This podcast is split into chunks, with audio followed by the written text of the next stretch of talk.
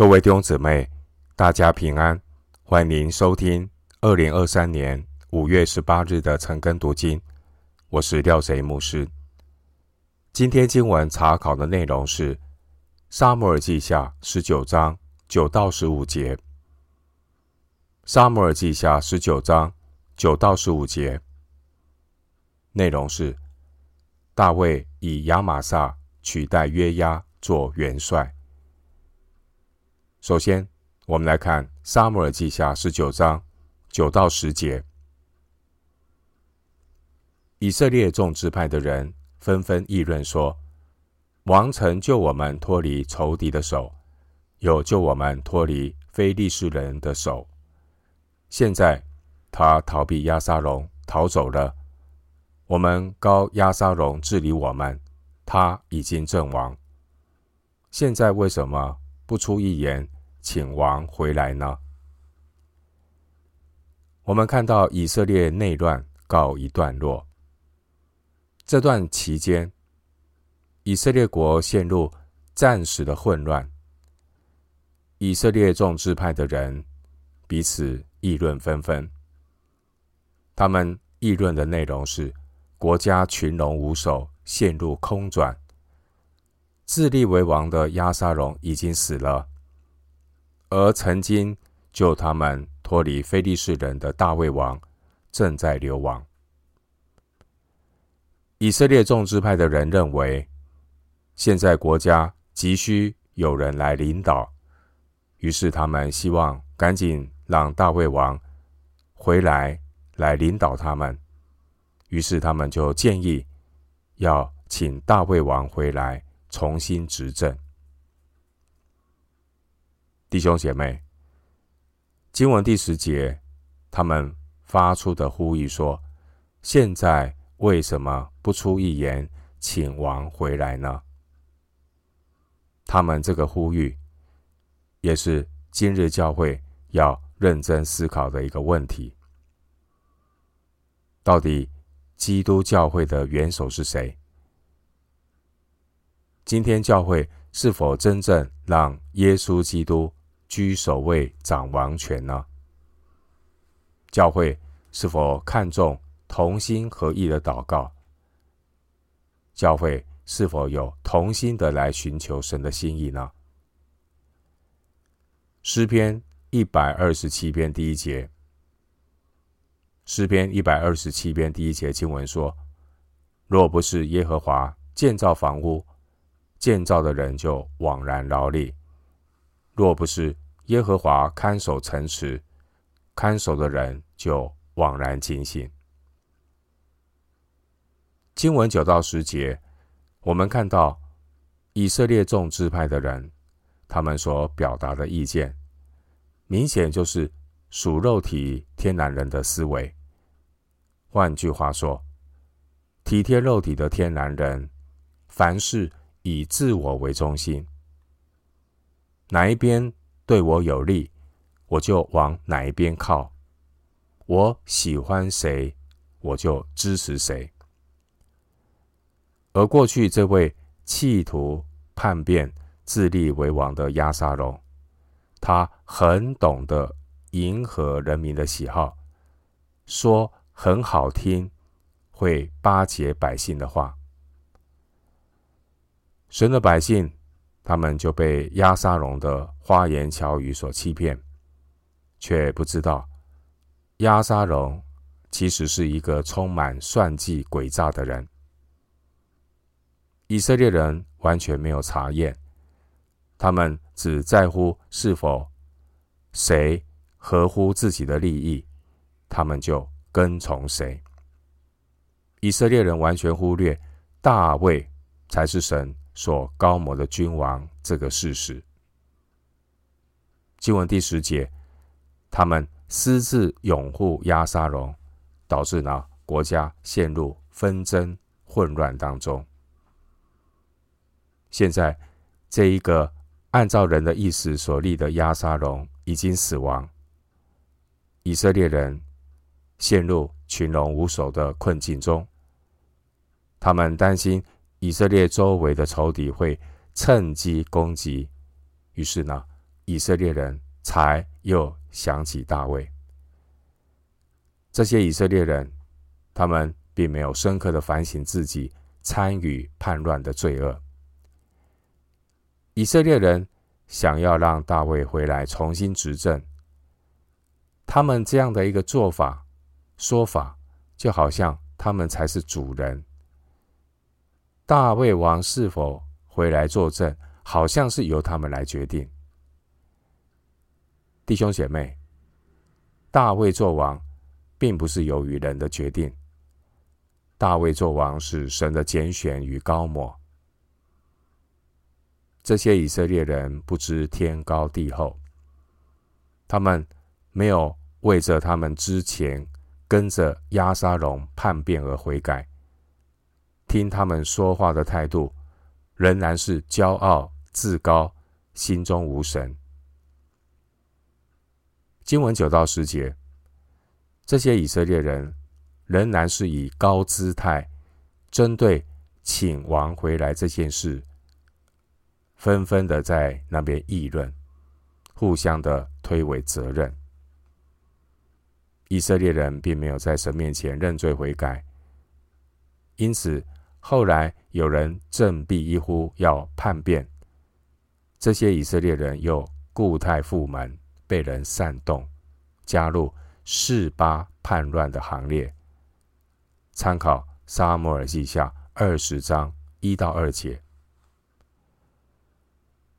回到今天的经文，《撒母耳记下》十九章十一到十五节，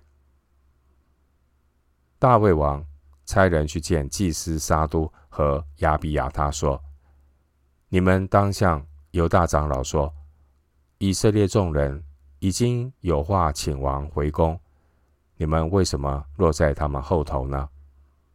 你们是我的弟兄，是我的骨肉，为什么在人后头？”请王回来呢，也要对亚玛撒说：“你不是我的骨肉吗？我若不立你替约押常作元帅，愿神重重地降罚于我。”如此就挽回犹大众人的心，如同一人的心。他们便打发人去见王，说：“请王和王的一切臣仆回来。”王就回来。到了约旦河，犹大人来到吉甲，要去迎接王，请他过约旦河。大卫他听见以色列十个支派正在谈论关于让他回来重新执政的事情。大卫呢，就差派两个祭司去见犹太支派的长老。经文十二节。大卫问他们说：“他们既然是大卫的骨肉之亲，为什么在邀请大卫回来重新执政的事情上面，却是落在其他以色列支派的后头呢？”犹大支派之所以迟迟没有表态，也是有迹可循，因为当初。押沙龙在叛变的时候，犹大支派的人也是大力支持押沙龙，毫无疑问。现在呢，犹大支派他们可能担心大卫会不会因此报复他们。犹大支派的人内心忐忑，他们担心大卫的态度，心里充满怀疑恐惧。而大卫的做法是让犹大支派的人有机会将功补过。经文十三节，大卫决定辞退约押做元帅的职分，原因很可能是因为约押他杀死押沙龙的缘故。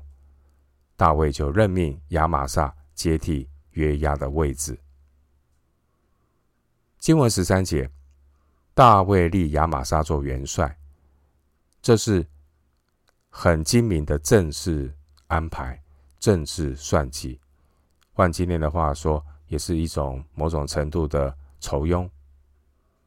为什么大会会安排亚玛撒做元帅。第一，亚玛撒呢曾经做过押沙龙军队的元帅，立他做元帅可以赢得叛军的效忠。第二，以亚玛撒来代替约押，借以来惩罚约押过去所犯的错。经文十四节，因着大卫的安排，暂时挽回犹大众人的心，他们便打发人去见王，说：“请王和王的一切臣仆回来。”然而，大卫立押沙龙的元帅亚玛撒来代替约押，这样的做法呢，只是暂时的缓和紧张的气氛。但是呢，也为日后另外一个叛乱埋下了伏笔。大卫所安排的这位亚玛撒，他是一个不称职的一个元帅，结果让他来当整个以色列国军队的统帅，是很不合宜的。亚玛撒呢，他无功受禄，他。空降部队成为军队的首领，必然呢很难服众。后来也证明亚玛撒并不是一个称职的统帅。二十章第五节，甚至呢亚玛撒差一点耽误军机，酿成比押沙龙更大的祸患。大卫他急于的。安抚犹大叛军的人心，出此下策，以类似酬庸的方式安排军队的统帅，没有谨慎的寻求神的引导，结果就埋下了更大的隐忧。二十章第六节，大卫他拔掉平凡有功的约押他的职位，很有可能与。约押他违背大卫的心意，杀死押沙龙有关。十八章十四节，约押呢，他快人快语，甚至呢不顾大卫的颜面，直接的指责大卫。十九章五到七节，当然约押说的话都是真话实话。大卫一方面呢，顺从神借着约押给他的忠告，第八节。但是呢，大卫一方面他也有属肉体的软弱。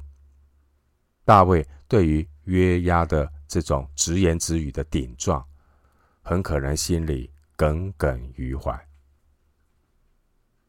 弟兄姐妹，当我们稍不小心，也很容易陷入体贴肉体的血气当中。我们也有可能像大卫一样，在体贴圣灵和体贴肉体之间来回摇摆，起起伏伏。新约圣经加拉太书五章十七节说：“因为情欲和圣灵相争，圣灵和情欲相争，这两个是彼此相敌，使你们不能做所愿意做的。”加拉太书五章十七节。经文十三到十四节，大卫当时候所做的决定，事先并没有像大卫之前在希伯伦一样，大卫并没有安静等候神来寻求神。大卫他凭靠自己肉体的想法做决定，运用人的手段来挽回犹大众人的心。但是大卫里面却掺杂着体贴肉体的想法，很可能呢，大卫想要趁机报复顶撞他的约押。弟兄姊妹，我们看到大卫他依靠自己的聪明所做的安排，表面看来似乎很圆融，但也埋下日后犹大支派与其他。以色列支派分裂的种子。撒母耳记下十九章四十三节，二十一章第一节。而大卫所安排的这位统帅亚玛撒，后来呢，他也被约押所谋杀。二十章八到十节，弟兄姐妹，神看重我们这个人是一个怎么样的人，过于我们做了什么样的服饰。神所要得着的是工人，不是工作。然而，人的心思常常是以人的热心来帮神的忙，结果越帮越忙。凡是倚靠自己来做神的事，都是事倍功半、弄巧成拙。弟兄姊妹，关于神百姓的合一。大卫想要用人的方法来促成百姓的合一，但是他依靠人的方法想要去达成，结果呢，也是弄巧成拙。因为凡是要依靠人的方法所促成的合一，都只是表面的合一，真正的合一乃是神所赐下的。今日教会真正的合一，并不是牺牲真理的彼此包容。教会的合一，乃是透过圣灵的动工，圣灵赐下合一的心，而人的责任就是要竭力保守圣灵所赐合而为一的心，并且在至圣的真道上造就自己，在圣灵里祷告。保守自己藏在神的爱中，不给魔鬼留地步，不让魔鬼利用来破坏合一。新约圣经以弗所书四章二到三节，以弗所书四章二到三节经文说：凡事谦虚、温柔、忍耐，用爱心互相宽容。用和平彼此联络，竭力保守圣灵所赐合而为一的心。以弗所书四章二到三节。我们今天经文查考就进行到这里，愿主的恩惠平安与你同在。